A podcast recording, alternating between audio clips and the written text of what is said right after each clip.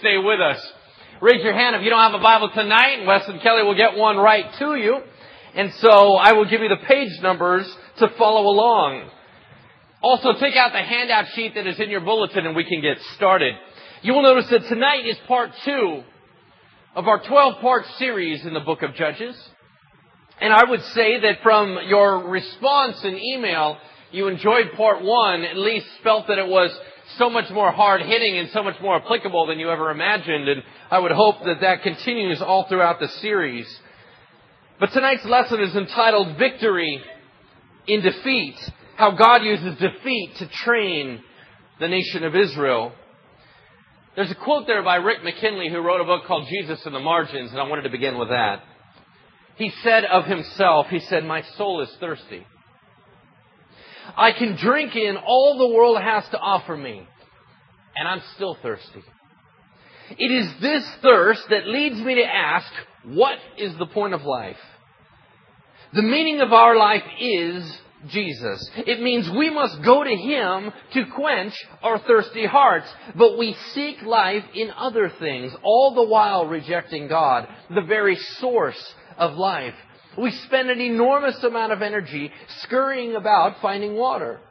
And when we finally do find it, we head for home and pour it into our cistern, but the cistern is full of cracks, and we can only stand there watching the water leak out while the sweat from our labor is still on our foreheads. God calls to us and says, I'm right over here, a fountain of pure living water. You will find the satisfaction you seek. Come and drink, and yet we continue to look elsewhere. I went to Rob Bell last night. How many of you had an opportunity to go see Rob last night? Okay, a few of you. Rob Bell is a pastor of Mars Hill Church in Michigan. And there's another Mars Hill in Seattle, not related. However, they're both excellent teachers. And he's on a tour around the nation, uh, doing different venues. And he had a venue, and he entitled his tour, Everything is Spiritual he's kind of a much more of an artistic kind of talker and kind of takes a while to make his point and kind of builds on different things. And anyway, what I thought was fascinating is he was at the Crest Theater last night and he sold out. And I looked at his whole tour all the way up to this point and he sold out every show. And I was thinking for a pastor to walk into a town and for people to sell out the whole venue just to hear someone talk about God, that's extraordinary. Now, he has written a book called Velvet Elvis that a lot of you may have read. It's kind of a neat new way to look at Christianity and spirituality. And he did the Nooma videos, if you have ever seen any of those. That's what kind of put him on the map. Everyone uses his videos. They're kind of little devotional videos. Well, as he spoke last night, he talked for two hours, and he did something that I've always wanted to do, and that's to use a whiteboard. However, I love whiteboards because all I do is draw and design and maybe someday I'll have a whiteboard that'll be in the round so that you guys could be able to see it. The problem is, is it cuts off either that side or that side when I do it. That's why I don't. But he had a huge whiteboard that was probably 20 feet long and he just filled it up with material and and as he was talking towards the end, he made one interesting point that kind of stuck in my head. And he said, if you look at the creation account, it begins with, in the beginning, God created the heavens and the earth, and it talked about the Spirit hovering over the waters, or hovering over the surface of the deep. He said it begins with something so intangible. It begins with God, and God is all spirit. He doesn't have a body. As a matter of fact, he's very strict on not creating an image that would say, this is what God looks like. You don't know what God looks like. You cannot contain God in an image. And it's so vast and so amazing and so intangible, but it's this spirit that is eternal, that never ends. And he said, and it funnels down, and all of a sudden at the bottom, you have a funnel going up, which talks about all the dry land and the seas and the water and, and the animals and, and this and that, and it's all tangible. Everything is about what you can feel and what you can see and what you can engage with and what you can put in a lab. And he said, and all that filters upwards. And there's, it all comes to a crux right in the middle. You have spirit one way and you have land, tangible the other way, and right there in the center are human beings. He said, Do you understand that all human beings are half spirit, half tangible? And you cannot take one away and still have a human being. They are a perfect marriage of two different worlds, a spirit world and a tangible world. And he said, but what has happened is that we in our culture have cut off all the spiritual side of it. We have cut off the idea of the supernatural. We've cut off the idea that there's anything eternal. We've cut off the idea that there's an afterlife. We've cut off the idea that there's some spirit or soul dwelling within us. And he said, and the response to that has been absolute boredom. He said, when you cut off half of who you are, the dirt stuff is just not enough to keep you going. He said, you must understand that we are both and they work in conjunction with each other. Now, as he began to speak on those things, I began to think, you know what? Sometimes I want to crave just the tangible because I'm tired of chasing after something I can't see. It's so hard to pursue things like humility when you can't put humility in a beaker. It's so frustrating to be able to run after spirituality or to run after commitment or to run after emotions or to run after love, much less selfish agape love. And all these things are so slippery and I almost want to run over to something that I can grab like a Twinkie that'll make me feel better. And I realized that that tension, the tension from my flesh the tension, wrestling with my spirit and warring every day and saying, are you going to pursue God or are you going to focus on you? Are you going to build His kingdom or are you going to build your kingdom? And I find that in that tension, I consistently see failure. I see flat out rebellion, where days when I just don't care.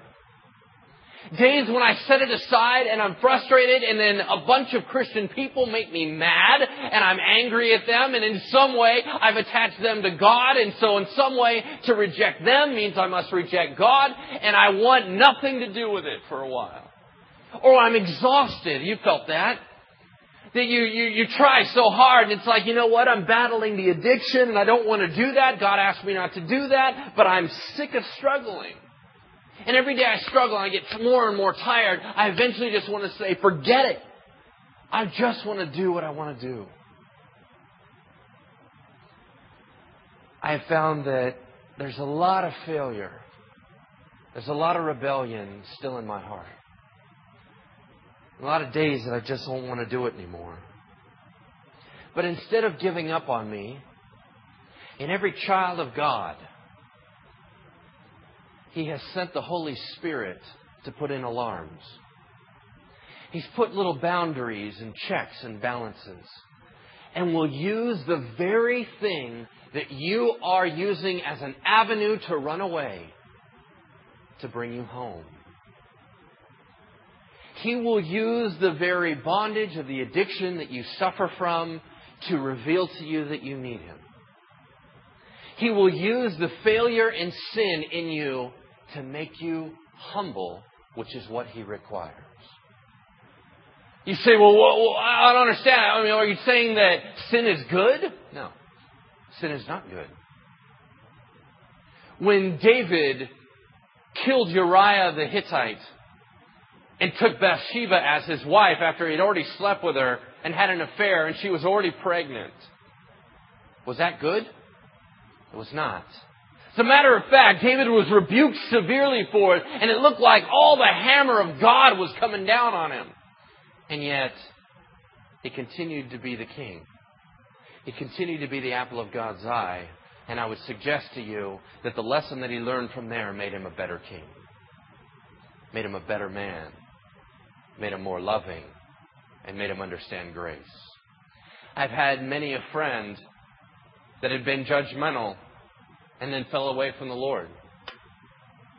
And when they get back, they're much more fun to hang out with because they've lost the edge of their judgment and they've suddenly resembled Jesus Christ a lot more. The fill in the blank in front of you is what I would like you to embed into your heart tonight, and that is failure and loss can be building blocks to God. Failure and loss can be building blocks to God. That's the very nature of grace. Failure and loss can be building blocks to God. Brett, as you fire up the map behind me, I would like all of us to turn to Judges chapter 3. We're just going to cover one chapter tonight, Judges chapter 3. Verse 1, it's page 152 in the Bibles that I just gave you. Judges chapter 3, verse 1, page 152.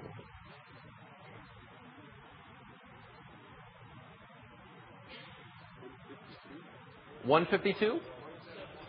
One seventy one? Did I mess that up? Wow. Yes, the whole message is going to be off like this. Sorry, I hate to. I was trying to hide that till later. Thanks, Mike. I appreciate that. right, exactly. So what's the page number? 171. Goodness gracious. How do I have 152 written down? Here we go. Now I have, as you know, in the series of Judges, the amazing ability to have a laser pointer. Woo! We're going to have fun. Now, I would just like to have you take a look at this map just real quickly, as I shared with you last night, showing you where we are in the world. This is the Mediterranean Sea. As you bend around the top, that's where you have Greece and Asia Minor. This is modern day, what we look at as modern day Israel. And there was a division line here, the Jordan River between the Sea of Galilee and the, uh, what they would call back then the Salt Sea. Over here is where Moses and the Israelites defeated the Ammonites over here, and then they crossed over the Jordan into the promised land, and they began to battle with a bunch of nations. Here's what I want you to realize.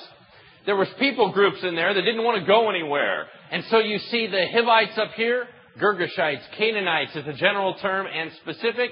Philistines are over here, the Perizzites, Jebusites, Hittites, Amorites, all of those people, basically you'd have a guy with a name, and then when he had a big old family and it made a big old city, they would just put an ite on the end, alright? So, uh, basically, I would have the Lancites, and then he would have the Mikeites, and then we'd have, you know, we'd all get the chance to fight. We'd have a Randy Randyites group, and it would just kind of be fun. And so that's what all these are. So clearly you had a guy with the name of Ammon right there, and he became the Ammonites. That's all it is. It's nothing more difficult than that. But as we begin, you will notice these nations are referred to. Here we go. Judges chapter 3, verse 1. These are the nations the Lord left. Meaning he was, he was driving out all these things for Moses. He was leading in success for Joshua. But when it got down to a time when they had removed God from their mindset, he said enough and he took his hand away. And he left these groups to fight. These are the nations the Lord left to test all those Israelites who had not experienced any of the wars in Canaan. He did this only to teach warfare to the descendants of the Israelites who had not yet had previous battle experience. Alright? Quick thing. New generations were coming up all the time. As they had children, we always look at the Bible and we think it all happened over one weekend. There's hundreds of years sometimes in between. Sometimes it will be 70 years and someone will pass away and a new generation will come up. And every new generation had their own challenges. Israel has always been a warring nation. Everybody beats up on them, they're always beating up on everybody else, and it just seems to be conflict, conflict, conflict. So suddenly, these young kids raise up, they're walking away from God, and God needs them suddenly to continue to take the land. They don't know what they're doing. They have no idea. So he said, I'm going to leave these nations for two reasons. Number one, I want to see where your heart is. And number two, I want to train you up because for the rest of your life, you will battle. And that's for a reason. It says what? He left these nations the five rulers of the Philistines. Who are the Philistines? You remember them uh, in a couple famous stories. One of them is Goliath. You remember? David and Goliath. Goliath was from Gath. There were five major cities of the Philistines. They were the sea people. As a matter of fact, as you look along this coast, a little hook right here takes in all their major cities. They had five major cities. They were the ones that would be the traders from the ocean. They and the Phoenicians were considered the sea people. It was the Philistines who had developed the ability to smelt iron and create iron chariots and create iron weapons. And they were an extreme warlike nation. They were always brawling. And in Samson's story, which we're going to go into a little later in the series, it's all about the Philistines. Battle of the Philistines back and forth. Israel had already taken three of their five cities and then they lost them. So they're back into the battle again. So the five rulers of the Philistines were left. All the Canaanites, meaning these specific peoples, right here, right above the Philistines. The Sidonians, that's another word for the Phoenicians, the people of the sea that were a little bit higher up. And by the way, if you remember the evil Queen Jezebel, she was of the Sidonian people. And the Hivites, these guys, the Hivites were kind of like the lame people. They were a subgroup of a band called the Horites, which I think is a terrible name for somebody. Hi, I'm Hor. How are you? And you, well, I'm better than you. My name's not Hor, so that's good. So they were a small subgroup of the Horites, but what was interesting is they mostly worked with democracy. They were like, I'm a lover, not a fighter. I don't want to do this. And of course they ended up getting demolished. So, that'll teach you. Always fight and be mean. Here we go. And so we got the Sidonians, the Hivites living in the Lebanon mountains from Mount Baal Hermon to Lebo Hamath. And they were left to test the Israelites to see whether they would obey the Lord's commands which he had given their forefathers through Moses. Alright. They're being set up for something. What were the rules that they were given? Were they confusing? Were they hard to understand? Were they too deep? Were they in a parable? Were they in a riddle? I don't know. Let's read them. Turn with me to Deuteronomy chapter 28. I would give you the page number, but I'm probably wrong. Deuteronomy 28:1. I have page 144, but what do I know? Somebody tell me what it is. Is that right? Woo! 144. Here we go. Deuteronomy 28:1. It's the little things in life that I get excited about. He gave the Israelites very clear instructions not too difficult, not rocket science. He said, You're about to go in this land, what's going to happen? Well, you're probably going to blow it. That's what he said. Here we go. If you fully obey the Lord your God and carefully follow all his commands I give you today, the Lord your God will set you high above all the nations on earth. All these blessings will come upon you and accompany you if you obey the Lord your God. You say, well, what am I going to get? Verse 3 You will be blessed in the city and blessed in the country. The fruit of your womb will be blessed, and the crops of your land, and the young of your livestock, the calves of your herds, and the lambs of your flocks. Your basket and your kneading trough will be blessed. You will be blessed when you come in, and blessed when you go out. The Lord will grant that the enemies who rise up against you will be defeated before you. They will come at you from one direction, but will flee from you in seven. The Lord will send a blessing on your barns and everything you put your hand to. The Lord your God will bless you in the land he is giving you. The Lord will establish you as his holy people as he promised you on oath. If you keep the commands of the Lord your God and walk in his ways, then all the peoples on earth will see that you are called by the name of the Lord and they will fear you. The Lord will grant you abundant prosperity in the fruit of your womb, the young of your livestock, and the crops of your land. In the land he swore to your forefathers to give you. The Lord will open the heavens, the storehouse of his bounty, to send rain on your land in season and to bless all the work of your hands. You will lend to many nations, but will borrow from none. The Lord will make you the head, not the tail. If you pay attention to the commands of the Lord your God that I give you this day and carefully follow them, you will always be at the top, never at the bottom. Do not turn aside from any of the commands I give you today, to the right or to the left. Follow other gods or serve them. Does that sound pretty good? That's a lot of blessing, right? You would look at it and go, man, that's intense. Why wouldn't you do everything he's about to tell you? And he gives you a real quick warning. However, verse 15, if you do not obey the Lord your God, do not carefully follow all his commands and decrees I'm giving you today, all these curses will come upon you and overtake you and then you get totally depressed reading the rest. What did he ask them to do? Obey. When you walk in the land, here's what I want you to do. You're my people. You don't do whatever you want. There's a lot of stuff I'll let you do. A lot of stuff I will encourage you to do. A lot of stuff I will make you enjoy. I will bless you like mad. I will make you laugh. I will allow you to run. I will allow you to be free and have desires of your heart. But do not follow other gods. I'm it. You and me. And do not intermarry with the other peoples that are around you because they'll lead you away from me. When you walk in, remember, I'm bringing judgment on these people. I've already dealt with them. Their time to get smashed is now. I'll smash you later. But for right now, it's their time. And I want you to go in and I want you to demolish everybody. Don't make treaties. Don't hang out with them. Remain totally separate. But Lord, we're going to live next to them. I get that. Remain totally separate. That's all I'm asking you to do. Are we clear? And they all say, Yes, Lord, we're absolutely crystal clear, sir. Well, what do you think they did? Completely blew the whole thing.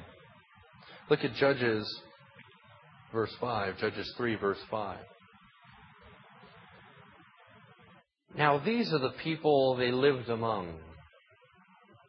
Why did they live among them? Because they didn't wipe them out? So it all begins with compromise. Isn't that what we talked about last week? A little bit of compromise today leads, leads to a little bondage tomorrow. And by the way, when we're reading this stuff, are you getting the whole application to your life thing, or is that too far of a stretch? Okay, let me make it real simple for you. When you became a Christian, he said, I want you to surrender to me. Well, what does that mean? It means walk down an aisle? No. It means give me all of you and I will be your God. I'll bless you. I'll walk with you. I'm not going to make everything go cozy for you because we still have stuff that we need to do, okay? But I will be your God. Alright? So, what do you want from me? I don't want you to engage with the world and intermarry with them, become them, engage with them, and walk away from me. I don't want you to follow other gods. I'm it. Okay? That's all I want you to do. Isn't that what we've been told to do in the New Testament? Live in the world, but not of the world, remember? Be a light in the world, not to be consumed by the darkness. Be salt of the earth. You remember that? You're supposed to be different. You're supposed to be separate. You're supposed to not do what everybody else always does, and you're not supposed to love it so much you just cave and buy into everything they're selling. Well, eventually, the Israelites got sick of playing the separate game, and they just wanted to do what everybody else does. Does that sound like us? Yep, pretty much. That's us. There's no difference. And how did it go? Well, when they allowed these people to remain, they began to live among them. They lived among the Canaanites, the Hittites, the Amorites, the Perizzites, the Hivites, and the Jebusites. And then look at verse 6. Direct opposite of what God asked them to do. Verse 6. They took their daughters in marriage and gave their own daughters to their sons, and what? Serve their gods. Okay, he asked them to do a few things. They exactly did the opposite. Do you ever do that in your life? Okay, you're reading the Bible and it says, do not do this. What do you do when you go home? Figure out a way that you can do that, right? But you got to do it in a way that you won't get busted, right? First of all, you have to figure out a way not to get busted by your spouse. Then you got to figure out a way not to get busted by God. All right? And usually your fallback position has got to be grace. God will understand. Okay, that's usually where you got to go. I understand. I play that game. The Israelites did evil in the eyes of the Lord. They forgot the Lord your, their God, and they served the Baals and the Asherahs. Huh. That doesn't sound good. What's a Baal? Well, it's something that hay is put into, right? Isn't that right? What is the Baal? Baal means master. Very simply this. The major gods of the land that they walked into, the major god, he's like Mr. Popular God guy. His name is Baal. All right? Now, as a matter of fact, it affected everybody's names. They'd be Baal this, Baal that, Baal this. It means master. This big god Baal was the one that went head to head with who? You remember Elijah? Remember the story up on the Mount Carmel where he said that God that responds by fire? That was a head to head with God and Baal. Now, Baal's not even a real God. So clearly, it wasn't even that big of a deal for God. But they thought this was the man. They're, oh, you are amazing. And he had a mistress. Every God has to have a mistress, apparently. His mistress was called Asherah. There you go. And the way they would worship on all these, these were largely, it was all a sex agricultural based thing. I know it's kind of a weird combo there. However, it was all into the fertility of the land, and so there was a lot about sexual immorality, and it was a lot about, oh, we gotta bring our harvest here, and oh, it's all about the world and Mother Earth. Those were the main gods. They walked right up, they married with them, they engaged with them. Hmm. Deuteronomy 7 1. God said this, when the Lord your God brings you into the land that you're entering to possess and drives out all these nations, when God has delivered them over to you and you've defeated them, destroy them totally. Make no treaty with them. Show them no mercy. Do not intermarry with them. Do not give your daughters to their sons or take their daughters for your, your sons. For they will turn your sons away from following me to serve other gods, and the Lord's anger will burn against you and quickly destroy you. Break down their altars, smash their sacred stones, cut down the Asherah poles, and burn the idols in the fire. For you are a people holy to the Lord your God. The Lord your God has chosen you out of all peoples on the face of the earth to be his people, a treasured possession. Let me ask you a quick question. Does God have the right to ask that of you? Does God have the right to say, Will you be mine? Just you and me? Okay, let's, let's make it a little bit more practical. Does your wife have the right to say it's just you and me? Is that okay? Or is that cramping your style and she has no right to demand that of you? Well, who do you think you are? What do you mean it's just you and me? I'll do whatever I want to do. It might be you, it might be somebody else. I don't know, it depends on my mood. Do you understand that if that is the case, there is no relationship? So God says, it's just you and me. Right? Well, I don't know. Okay, then you're not ready. It's just you and me, right? Kinda. You're not ready. It's just you and me, right? Yes, Lord, absolutely, it's you and me. All right, let's keep it that way. Do you realize that in the Old Testament, every time somebody would walk away from God, God called it adultery? There a reason for that? Yeah, because He considers it a relationship. He considers it a marriage. He said, when you walk away from me, you're cheating on me. And I don't want to hear it. It's you and me. That's it.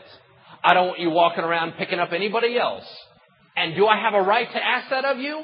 I'm demanding it of you. Because if you do not, we don't have a relationship. Do you understand? Pretty intense. And he set out very clearly what they needed to do and what they didn't need to do. Now, did he tell them what they needed to drink? No. Did he tell them where they needed to hang out necessarily? No. Did he tell them anything else? He gave them some general guidelines. Will it be just you and me? And they couldn't follow that. Have you found that God's not enough to fill you up? Have you found God wanting? Have you found that what you crave, God does not give you? I would answer yes. So if you're going into this and assuming that God's going to kind of fill up everything that you want, you're pretty bummed out, right? What a waste. Complete failure.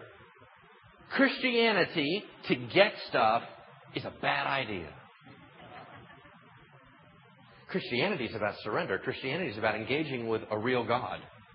You go, well, I don't kind of like that one. Do you have another one? Do you have like a Christianity light? Do you have anything that I can kind of get involved in that's a little nicer, actually? Nope, you either have God or you got nothing. That's it. Yeah, but I don't like that one. It's the only one. Ah, there's a bunch of them. They're all over the place. Really?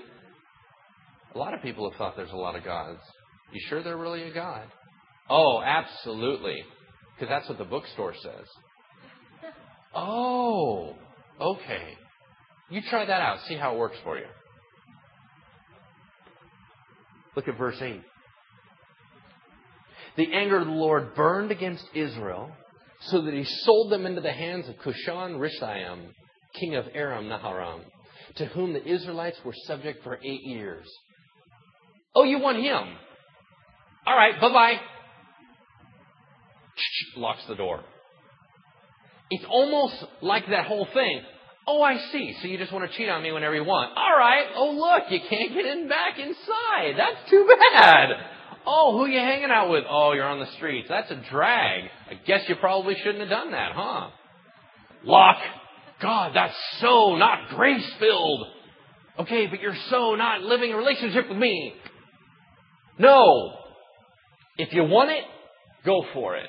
Over and over, what I think is so awesome is when Joshua brings up Israel and he says, if you don't want to follow God, let's just clear it out right now. If that doesn't seem right to you, great, pick something. Pick a God. But if you're going to pick me, we got rules. We got rules called, you can't cheat on me. That's the rule. I'll bless you and I'll be with you and I'll love on you and I'll take care of you and I will cherish you.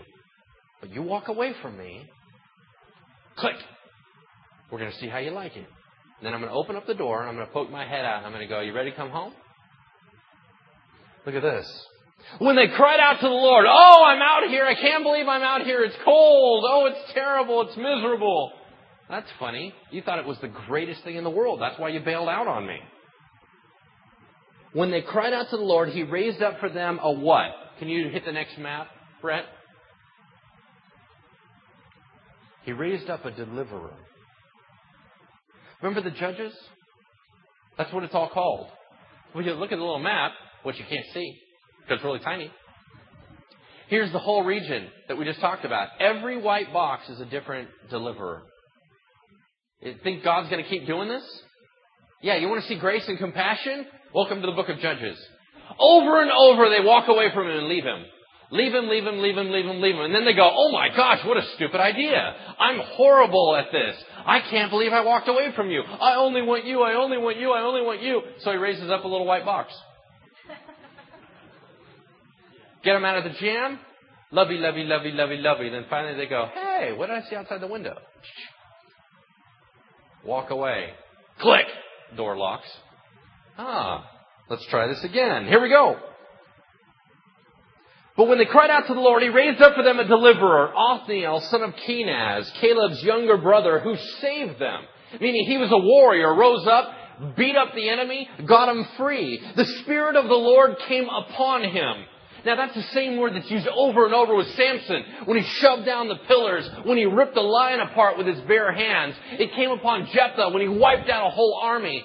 Every time you see these things, when the Spirit of the Lord comes upon him in power, they're absolutely unstoppable. It's the same word that when Jesus walked into the synagogue and he opened up the scroll of Isaiah, Isaiah had written, and there will be a shoot that comes out of the stump of Jesse from Bethlehem, and he begins to describe who the Messiah will be, and it says, and the Spirit of the Lord will be upon him. Jesus rolled it back up and said, that has been fulfilled in your midst.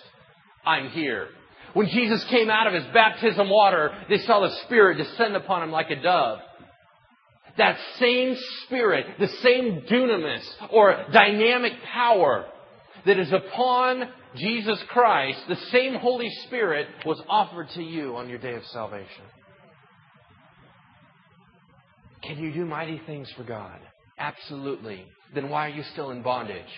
Because you keep walking outside. And you walk outside and you go, man, that looks good. And you know what? It does look good. I'm not going to play with you. I'm not going to pretend like, oh, sin's not fun. Sin's not. No, sin is absolutely a blast for about the first couple hours. Listen, let's be adults here. I'm not going to tell you anything that you don't know. All right? That's why we keep running away. Because it's attractive. And it's exactly what you want and what you need for a short time. Problem is, it doesn't last. And eventually, you're going to get sick and tired of chewing on rot. And you're going to want to come back home.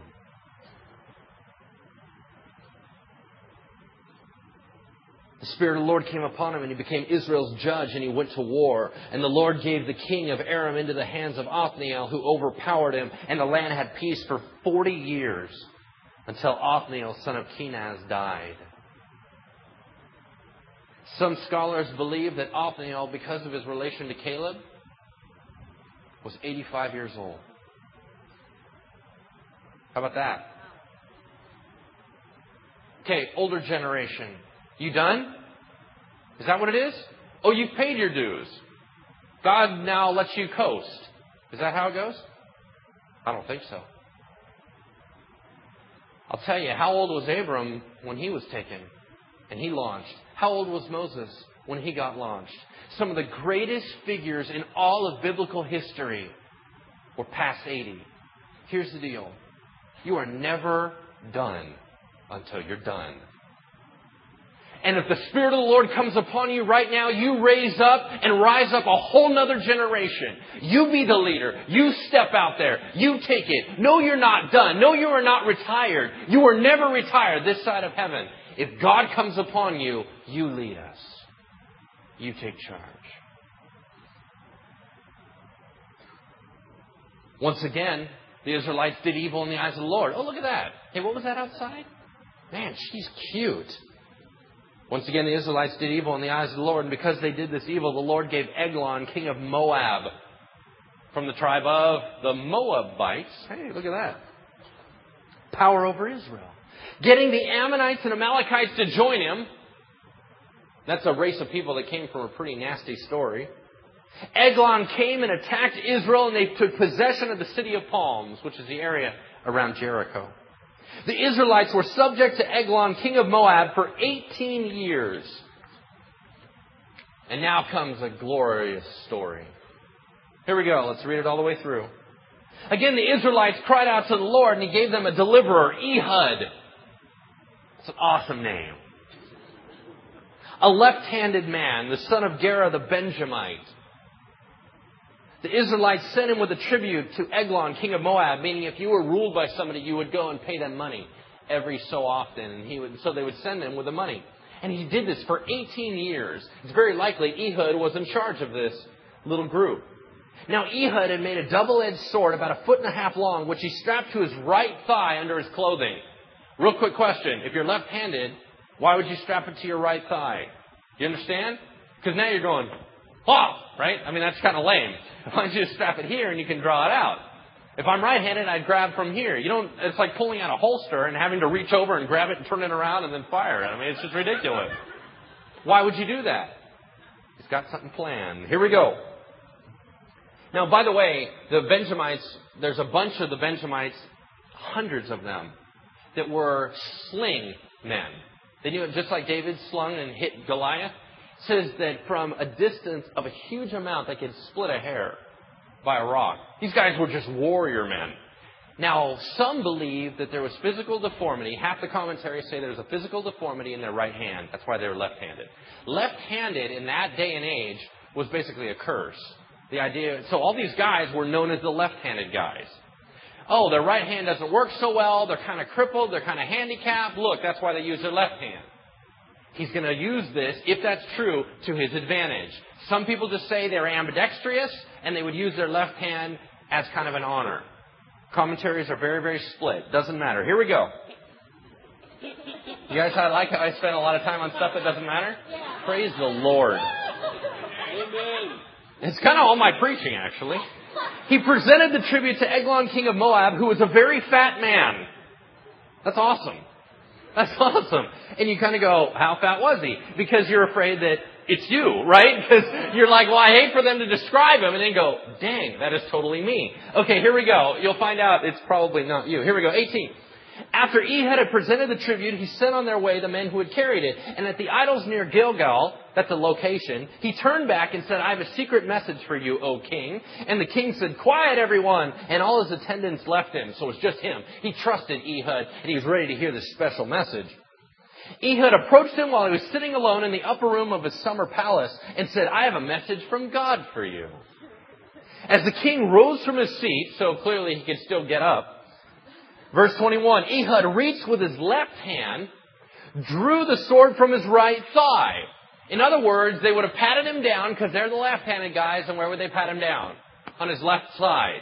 Nobody would be stupid enough to strap it to their right side, unless you're trying to hide it from detection. He then withdraws it from his right hand side. What does he do with it? He plunges it into the king's belly. Yes. Even the handle sank in after the blade, which came at his back.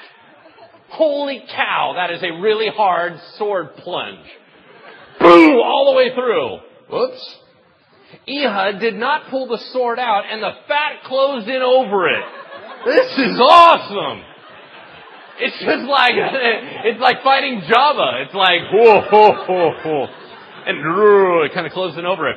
Then Ehud went out to the porch. He shut the doors of the upper room behind him and he locked them. And after he had gone, the servants came and found the doors of the upper room locked. And they said he must be relieving himself in the inner house of the room, right?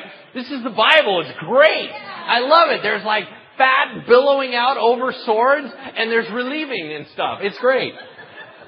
They waited to the point of embarrassment. They're like, well, don't rush him. You know how he is. But when he didn't open the doors of the room, they took a key and unlocked him, and they saw their Lord fallen to the floor dead. While they waited, Ehud got away. He passed by the idols and escaped to Seirah. And when he arrived there, he blew a trumpet in the hill country of Ephraim, and the Israelites went down with him from the hills, with him leading them. Follow me, he ordered, for the Lord has given Moab, your enemy, into your hands. And they followed him down, taking possession of the fords of Jordan that led to Moab, and they allowed no one to cross over. And at that time, they struck down about ten thousand Moabites, all vigorous and strong. Not a man escaped. And that day Moab was made subject to Israel, and the land had peace for 80 years. That is the longest period in the book of Judges of peace ever. And it came at the hand of Ehud. That's pretty dramatic. And then all of a sudden, out of nowhere, you got this last story that's one verse long. Clearly, they had begun to be stupid again. You understand that no matter how many times God delivers them, they run back to their sin? Like a fool to his folly, like a dog to his vomit. You remember that? It's a pretty picture of how we return to our sin, huh? After Ehud came Shamgar, son of Anath. Some people believe he was actually a Gentile who struck down 600 Philistines with an ox goad. He too saved Israel. An ox goad is a long stick, and one side you would prod the sheep, the other side you would get stuff out so it was pointed. Right? He just comes in there and starts whacking people. 600 people. Scott, Scott! Just keeps knocking them down, right? They're like, oh, I'm falling. Oh, I'm 495. Oh, and I'm falling. You know, they just beating them down, right? That probably took a while. Spirit of God.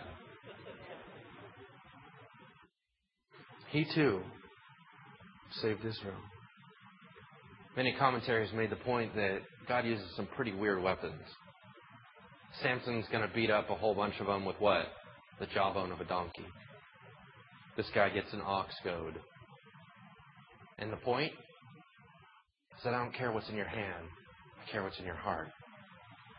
If God is for you, who can be against you? But God, I'm not equipped. What's that in your hand? Do you understand that Moses delivered Israel from Egypt with a stick? And he never wielded a weapon. And when he walked up to the burning bush, God said to him, What? What's that in your hand? All I got is a staff. I guess that's what we'll do. And they were set free. If God calls you to do something, He will enable you to do it. Whether it is for your own deliverance or it is for the deliverance of another. That is why we stand in prayer for people. That is why we fight battles for people. That is why we consistently go to the Lord on behalf of others.